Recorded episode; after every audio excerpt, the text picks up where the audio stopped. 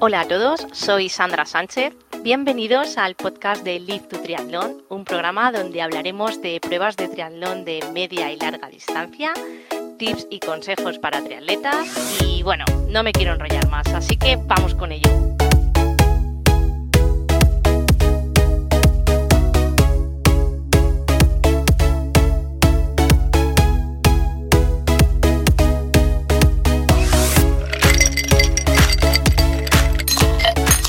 Hola a todos, bienvenidos al primer episodio del podcast de Live to Triatlón.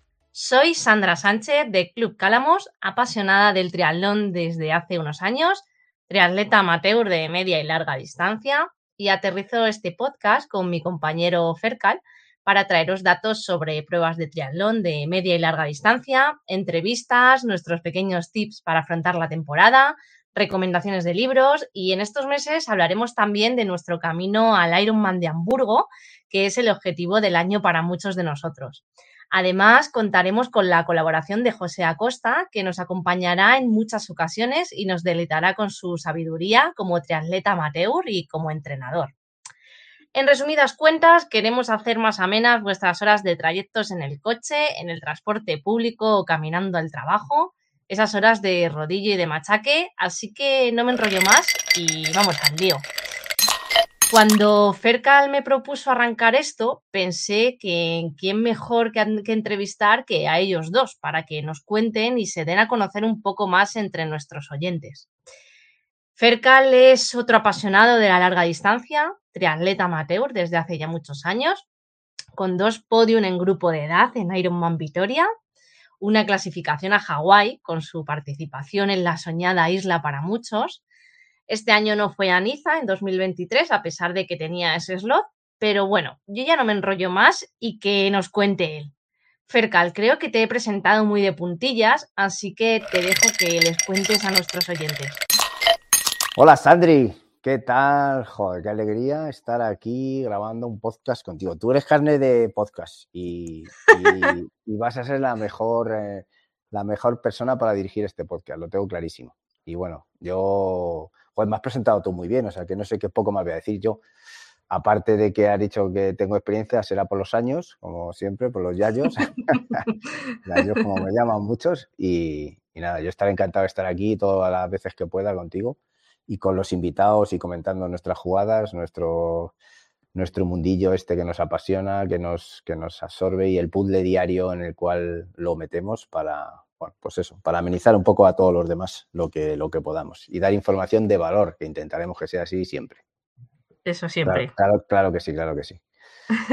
Así que nada. ¿Y cómo vamos a llevar este podcast? A ver, cuéntanos. Aquí falta otra, otra persona, ¿no? Aquí con nosotros. Sí, sí, falta, falta José. Falta José con nosotros hoy. Falta José. Bueno, pues ahora después seguro que se incorporan un ratito. a, ver si, a ver si conseguimos apretarle un poco más la agenda. seguro que sí, seguro que sí. Porque además José también forma parte de esto desde los inicios.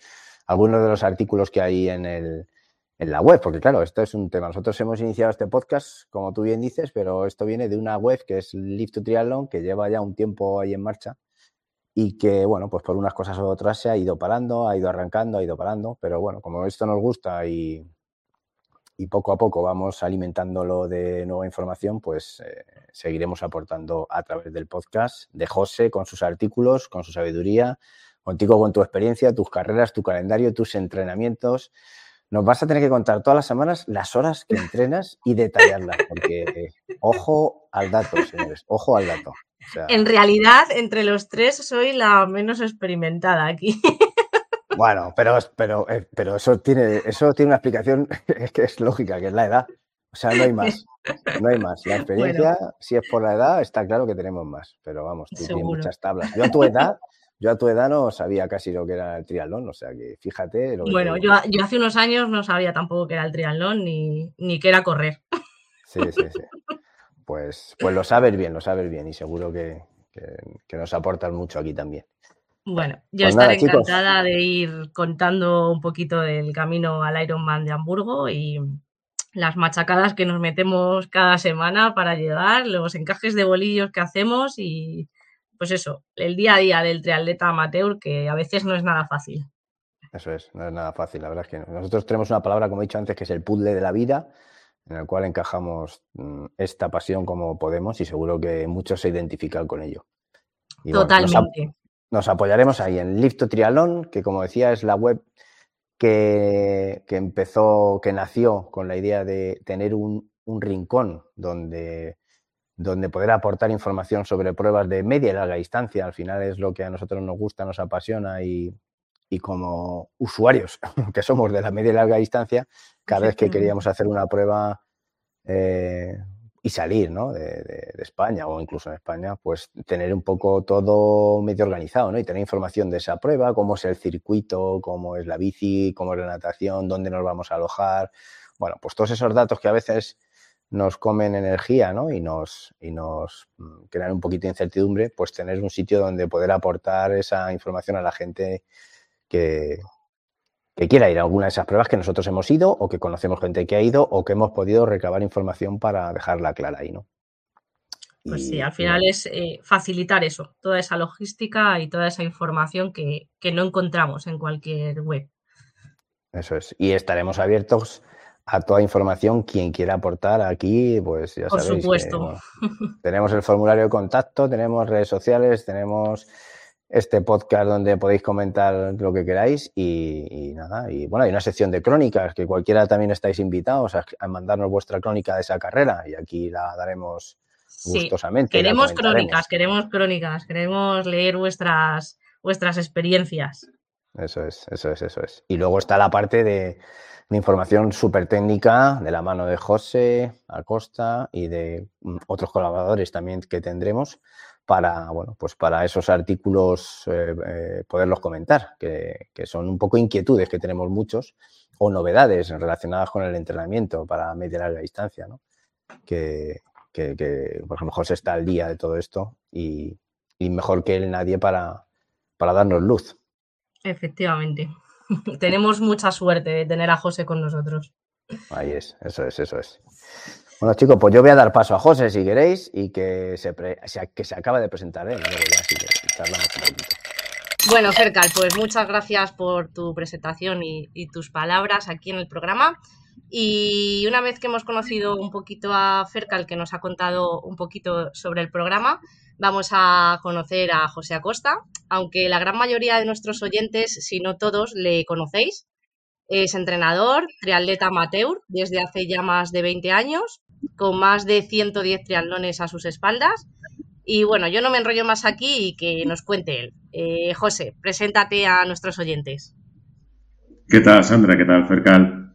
La verdad es que siempre se me ha dado mal el presentarme y siempre me han echado la bronca por, por eso. Bueno, como tú has dicho, entrenador y con alma de deportista de siempre. Ya, bueno, empecé siendo entrenador, como siempre recuerdo, desde los 14 años. Y con esto del triatlón, pues ya este año va a ser la temporada número 25.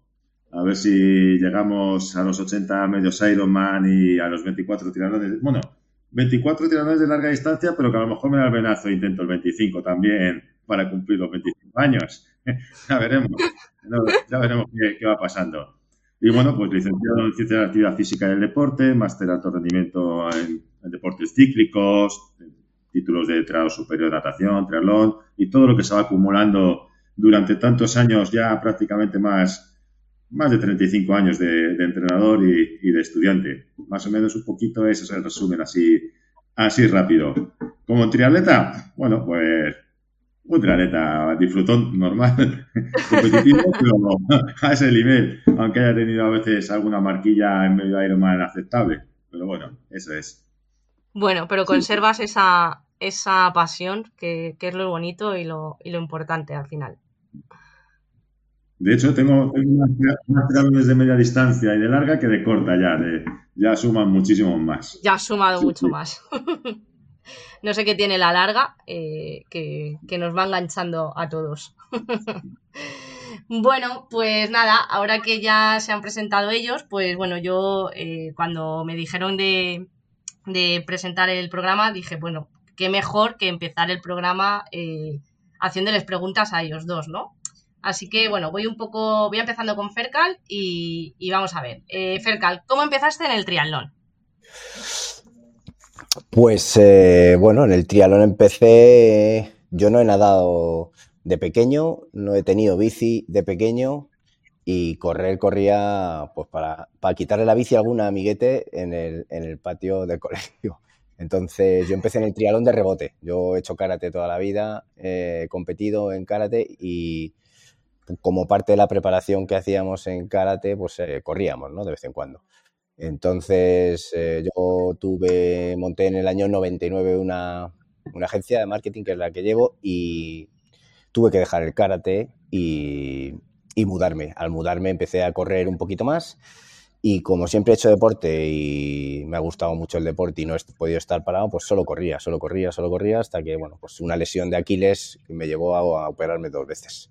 Esa operación me hizo parar de correr y como no podía estar parado, pues que me tiré a la piscina. Me tiré a la piscina, cogí una bici de montaña que nunca había tenido y bueno, entre golpe de bici de montaña y tirarme a la piscina e intentar hacer dos largos, aunque yo decía, joder, si soy, si soy corredor y no me puedo hacer dos largos, es imposible que haga dos largos y me reviente como estoy reventado. Bueno, pues ahí empecé a hacer dualones, empecé primero dualones de montaña y luego empecé a hacer el, primer trialón que lo hice el Volcano en, en Lanzarote. Ese fue mi primer trialón. Empezaste ya en la Isla del Viento. Sí, sí, unas vacaciones que fuimos la familia allí, vimos además también el, el Ironman de Lanzarote y dije, uff, esto yo creo que me va a gustar. me gusta. Entonces me apunté al volcano con una flaca que me compré y me acuerdo, nunca había hecho, nunca había montado en bici distancias medio largas y mucho menos había estado en una isla con tanto aire. En Famara casi me da algo porque iba con todo metido y era incapaz de llegar al final.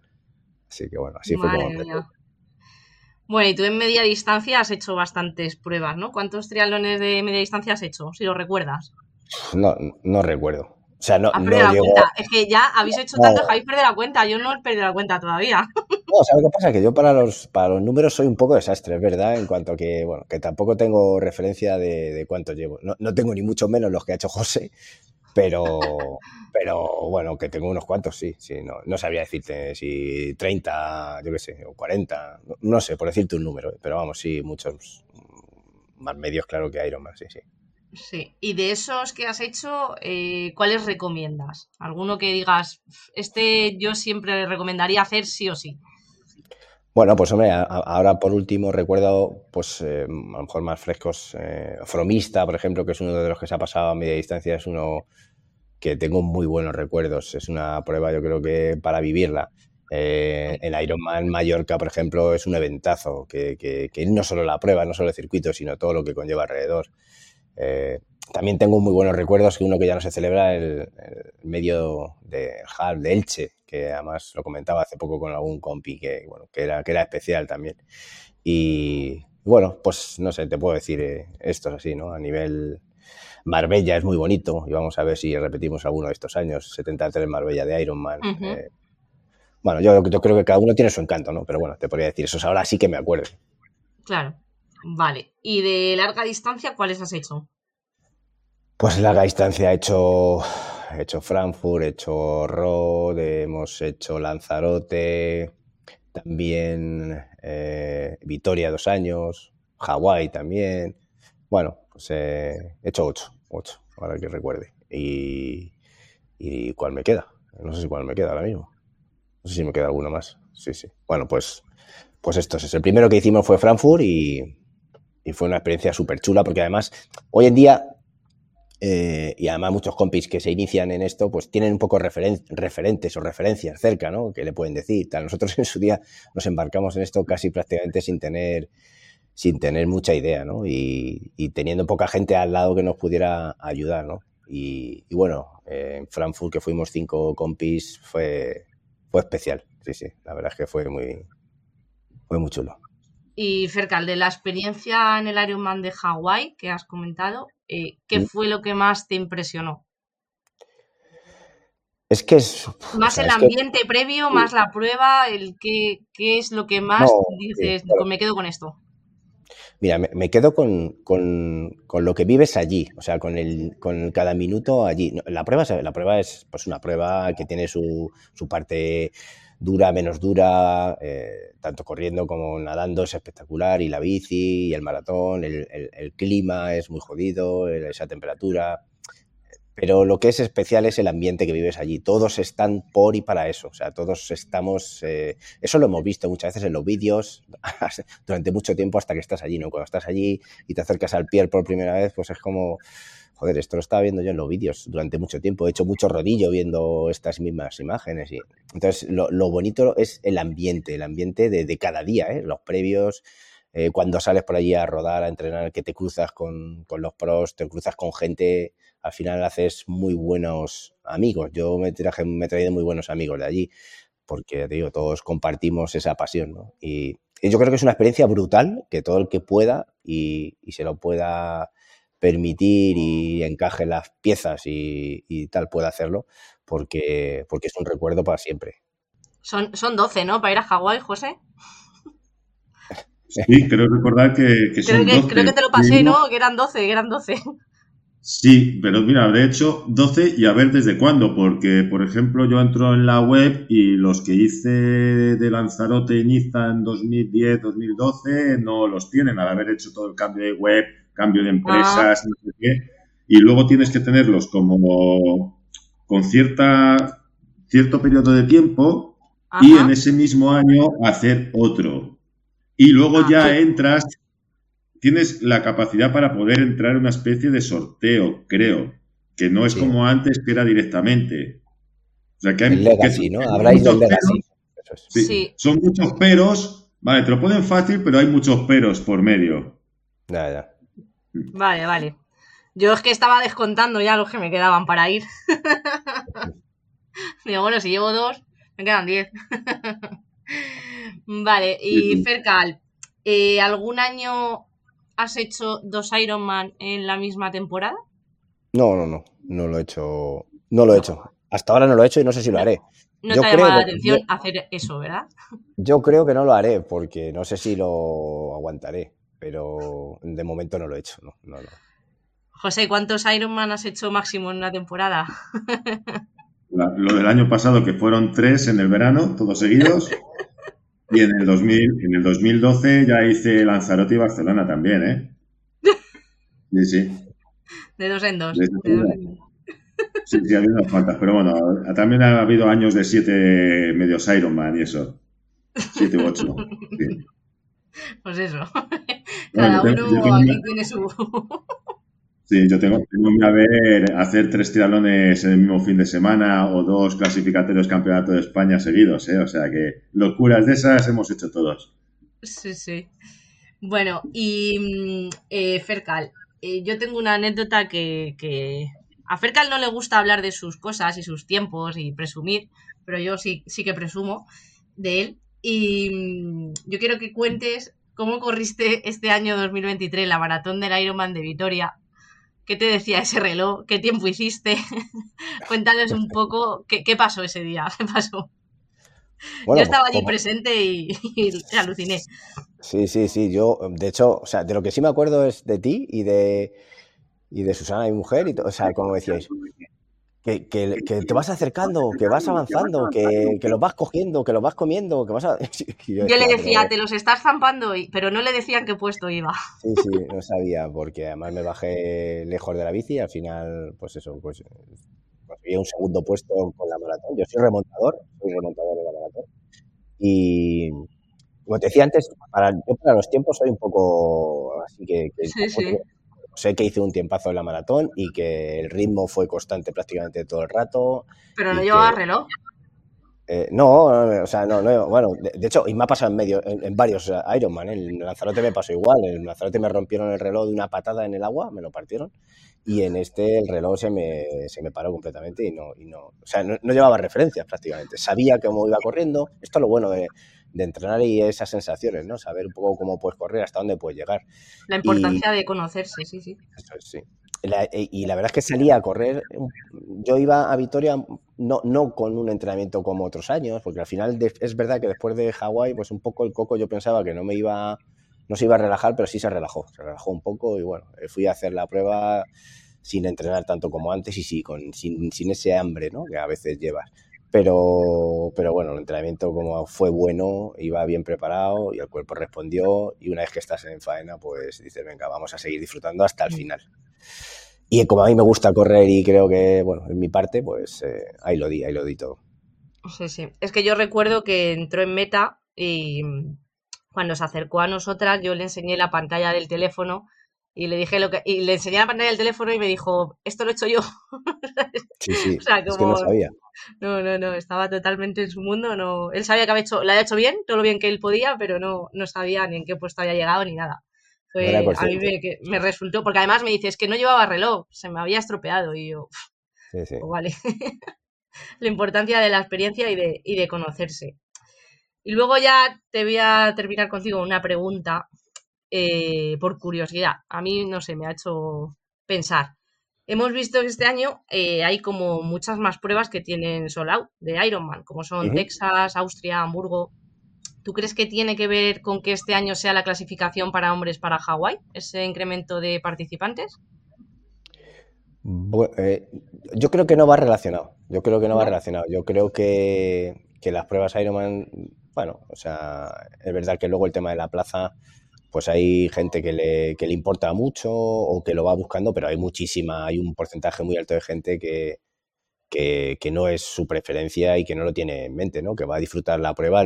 Ironman organiza unas, unos, eh, unas pruebas que son espectaculares y yo creo que la llena, bueno, pues este año Hamburgo la llena porque es un campeonato de Europa, eh, Texas lo llena también porque puede ser una fecha muy buenas y venimos de unos años después de la pandemia y después de, este año raro anterior a Hawái en, el cual se repartieron las pruebas de mujer y de hombre y que hubo un poco de, lío.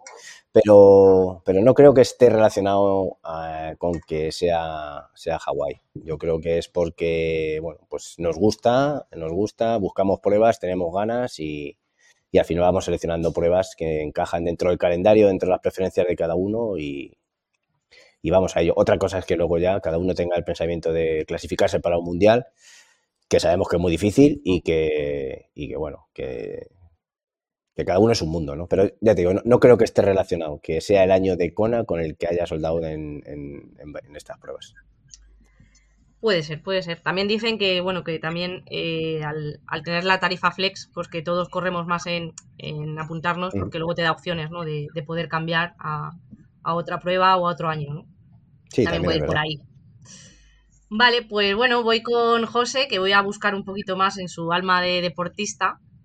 Y yo quiero que nos cuente eh, cuál es el momento más bonito que recuerdas en una competición. Algo que digas, esto me marcó yo sé que es difícil por el, el, currículum que tienes, pero, pero bueno, creo que siempre tenemos algo que, dices, esto no lo olvido para nunca más. Hombre, eh, una de las cosas que no olvido nunca fue mi primer, mi primer triatlón. Eh, el momento de llegar a meta, el triatlón de, las 11 de Cuenca. Eh, época en la que los triatlones de distancia estándar, que se llama ahora olímpica, eran sin drafting y nada más entrar a la meta, la gente que estaba allí esperándome me comentaron, ¿no? Me preguntaron qué tal y, la expresión fue, joder, qué duro es esto. y dije, pues me encanta. O sea, dije, joder, qué duro, pero me encanta. Y ya supe que, que, me había enganchado. Ahí me había quedado y ya a partir de ahí vino todo, todo lo demás. Quizás ese es uno de los momentos, es uno de los momentos que siempre recuerdo, porque fue lo que marcó ya que me dedicase a esto prácticamente de lleno. Ya dejé todo lo que llevaba de trabajo de gimnasio, que dejé las pesas totalmente, porque yo cuando empecé pesaba 96 kilos y tenía como un 11 o un 12% de grasa, o sea, mis piernas tenían 72 centímetros de diámetro. ¿no? De dedicarme al mundo de los gimnasios y venir del baloncesto. O sea que imagínate lo que era. Lo que... Y fue totalmente cambiar el chip y dedicarme, dedicarme a esto. Quizás ese es el momento así que, que más recuerdo, porque luego todo lo demás hay, hay mucho, Hay muchas cosas. Puedes recordar tu primer distancia full, que antes tardábamos mucho más en hacerlos, porque primero no había tantos y luego no había tantas, eh, no había tanta facilidad de información, de, de saber lo que, hacer, qué camino llevar, entonces siempre eras más cauteloso con, con eso. Y quizá pues el primer viaje a, a Rod, a Alemania, pues también es otro de los que de los que te marcan, ¿no? Cuando llegas a esa, a ese estadio preparado y a esa meta, o, los, o los, días previos que ves, eh, ves cómo lo montan todo y ves todo eso ahí de noche y vas, vas viviendo todo. Quizá pues ahí siempre están esos, esos momentitos. Otro momento que recuerdo mucho es mi primer campeonato de España de triatlón olímpico. Que ese, ese también lo recuerdo porque además me pilló siendo director de un equipo importante aquí en Madrid, en la parte de cuando era Student Center, que era un equipo de profesionales de toda España, y en la delegación de Madrid, eh, pues estuve aquí como director y fue, fue, una etapa bastante, bastante curiosa dentro de, mi vida de triatleta, tanto de entrenador como de, como de deportista con, con ese equipo, porque ese año pasó todo. O sea, me saqué todos los títulos, me saqué todas las prácticas de, de relacionadas con este tema y mira, pues conseguí clasificarme porque antes los grupos de edad antes se tenían que clasificar para ir al Campeonato de España, la Olímpica, y era bastante duro, o sea, ahí la gente caminaba. Bueno, ahora caminan también, ¿no? Pero no ahí está. En aquel momento no encontrabas populares. Claro. quizá los, los triatletas no caminaban tanto como ahora, ¿vale? Eran más rudos, pero todos eran gente que venía de otros deportes que se habían eh, retirado de esos deportes, que ya no llegaban a profesionales o que ya se acababa su etapa deportiva ahí y les encantaba entrenar y venían al triatlón. Y entonces te podías plantar que con una hora 02, como hice yo en algún clasificatorio de triatlón sprint, eh, estabas el 15, el 18, el 20. dices, ostras, la gente ya caminaba por debajo de una hora sin problemas, o sea, que caminaban. Y esto en grupos de edad, ¿eh? No te estoy hablando de élite, en grupos de edad. En aquel, entonces. hay momentos de ese tipo, más o menos, sí. ¿Cuántos triatlones de larga distancia has hecho tú, José? Pues es que está la distancia full y la larga distancia, que la larga distancia estaba de bastante, bastante de moda, lo que era la distancia C, 4.000, 120 y 30. De full, creo que van como 13, 14 o algo así, ¿vale? Y junto con los de larga distancia van 23 en total. si es todo larga distancia, son 23 en total. Y de los que has hecho de full, eh, dime dos o tres que tú digas, estos los tienen que tener, todo el triatleta que haga larga distancia tienen que hacerlo. ¿De full? Sí. Pues, pues Rod. Rod eh, es un espectáculo, o sea, es brutal, ¿vale? De los que yo he hecho. Rod es que es una experiencia única, ¿de acuerdo? No he estado en pero estoy seguro que es que la, situación es distinta, ¿no? Respecto a Kona. Bueno, cerca ha estado de los dos y lo puede indicar un poco. Eh, a ver, esto es una faena, pero es que Lanzarote es Lanzarote. O sea, Lanzarote, pues es un sabor agridulce, ¿no? Porque no sueles triunfar en Lanzarote pero hay que hacerlo. Yo ya lo he hecho dos veces, eh, el Ironman de Lanzarote, seguro que puede caer una tercera. Y, he hecho también el cuando era 70.3. 70 sí. O sea, esos, esos, están ahí. Y de los demás, bueno, más o menos, a ver, por proximidad, por facilidad, por tener también unas sensaciones de público cercano y que te quede una buena sensación en el cuerpo y en la mente, pues Victoria, ¿no? Victoria pues tiene, tiene lo suyo. Que hay otros que están muy bien, que están muy bien organizados. Yo he hecho, Niza, he hecho Niza dos veces también. Es un espectáculo hacer Niza, ¿vale? Por mm, montar en bici, o sea, montar en bici por, eso, por esas montañas, la zona de los Alpes, y eso es impresionante, ese, ese tipo de Alpes, ¿no? Entonces, es un espectáculo. Pero cuando quieres buscar sensaciones peculiares, por un lado, una gran organización, por otro lado, un público muy próximo a ti, como puede ser Victoria, y la organización en Rod, y por otro lado, la épica del triatlón de larga distancia, que es Lanzarote, pues bueno, pues yo me podría mover por ahí, en esos tres puntos. Sí, sí, tienes razón. Rod es especial. Sí. Los he hecho varias veces, los tres. Sí, Lanzarote, todo el mundo lo dice, que es agridulce, pero que hay que hacerlo sí o sí. Yo buscaré el año de hacerlo. y es verdad que Rod, eh, lo decís todos, que es, especial. Es especial. Y has comentado Niza, y de esto enlazo otra pregunta. De tu paso por Niza en el Mundial de este año 2023, ¿tuviste algo diferente con respecto a cuando lo hiciste anteriormente? ¿Viste algo especial como que, de que de verdad digas, el ser mundial mm, merece la pena? O, lo viste como la otra vez mm, una prueba más? La verdad, la diferencia, pues que ponía mundial, que había fotos espectaculares de todos los campeones del mundo, que por allí había un elenco de élites bastante importante, ¿vale? De profesionales, pero el resto a nivel organizativo y eso, hombre, sí es cierto que la organización es un poco superior, pero también estamos hablando que cuando yo hice Niza era 2010. Claro. O sea, si en, 13 años no te han mejorado los aspectos organizativos a nivel de más infraestructura, de mejor colocados los, los habituallamientos y demás, pues oye, eh, háztelo mirar, en cierto modo. Claro. Pero eh, había cositas, a ver, al final es un mundial y se te, se te queda en la mente esa situación.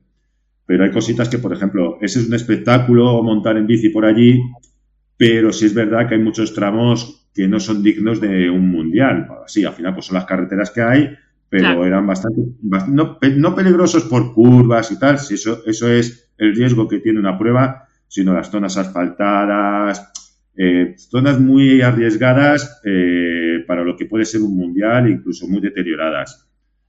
Está bien, está muy bien. Eh, quizá es de las mejores organizaciones así que puedo ver por Europa en cuanto a, feria del triatleta, imagen, todo lo demás.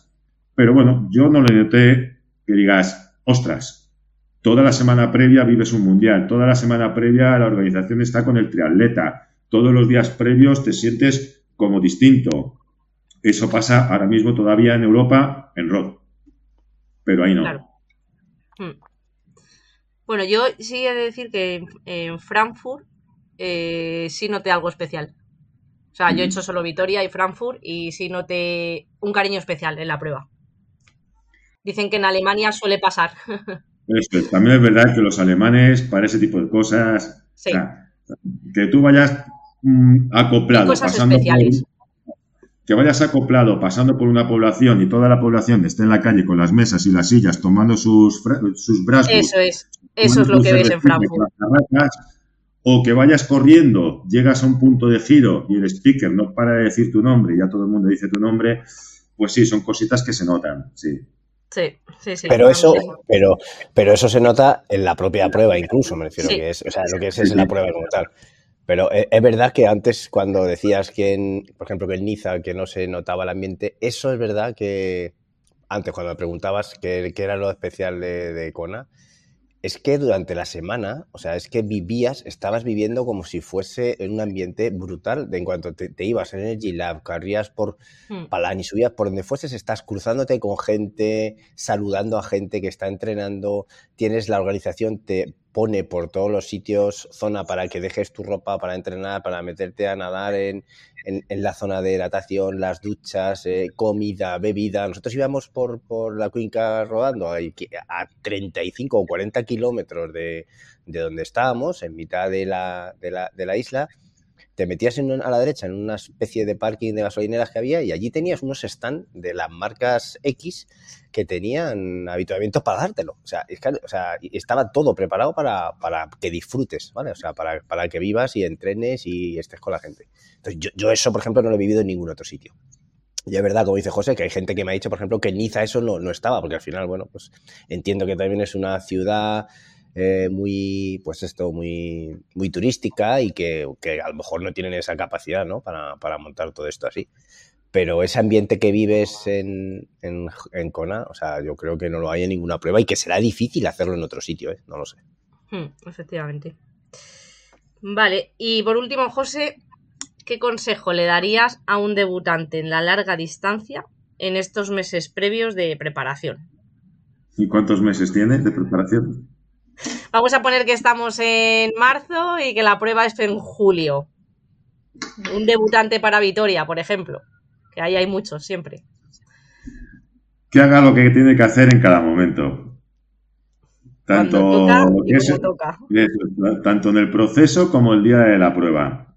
Si hace las cosas en condiciones y lo que tiene que hacer en cada momento, me imagino que si, que si se atreve a, eso, estará asesorado por un, por un entrenador pues tienen bastante, muchas más posibilidades de éxito que, yendo a de cualquier manera. Si aquí todos sabemos que esto es entrenar, que es trabajar y demás, pero muchas veces las cosas fallan porque no tienes la capacidad de hacer lo que hay que hacer en cada momento. Y es en cuanto, y hablo en todos los sentidos, desde el descanso, la alimentación, eh, eh, lo que es la, eh, la logística que puedas tener, el entrenamiento, el llegar el día de la prueba y cumplir con el plan de prueba y demás. O sea, si tú tienes disciplina, y de esto indica disciplina y compromiso, llegar a una prueba de larga distancia, ¿vale? Porque es algo, algo serio que, que llega un momento en que es que solo piensas en Ironman. O sea, llegan unas semanas que solo piensas en Ironman. Entonces está ahí disciplina y compromiso. Y eso es importantísimo para, para esos últimos meses y poder sacar todo adelante. Luego ya lo demás va viniendo. Bueno, de hecho, hablaremos de esto durante los siguientes capítulos que saquemos en, el podcast, un poco de nuestra evolución, ¿no? De cómo vamos a ir, de cómo vamos pasándolo, de cómo vamos viéndolo, pues, bueno, que puede servir para alguien, ¿no? Que lo tenga como referencia, que sepa las calamidades y las alegrías que pasamos. Sí, sí, hay que contar las verdades. Además, este año los tres compartimos objetivo, Ironman Hamburgo, así que seguro que, vamos a poder dar esos tips que, muchos los van, a, los van a apreciar. Pues nada, eh, no sé si queréis añadir algo más o con esto ya eh, nos vamos despidiendo.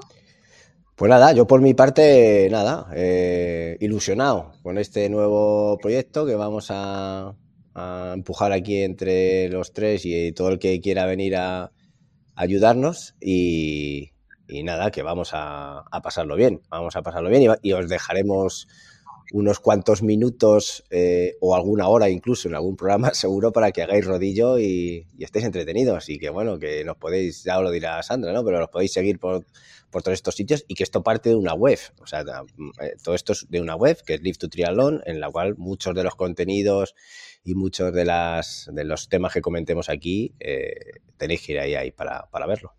Pues nada, yo, pues yo que encantado, encantado de poder compartir y, aportar lo poquito que, pueda saber y lo que no sé, pues bueno, por lo menos que lo investiguemos entre todos, ¿vale?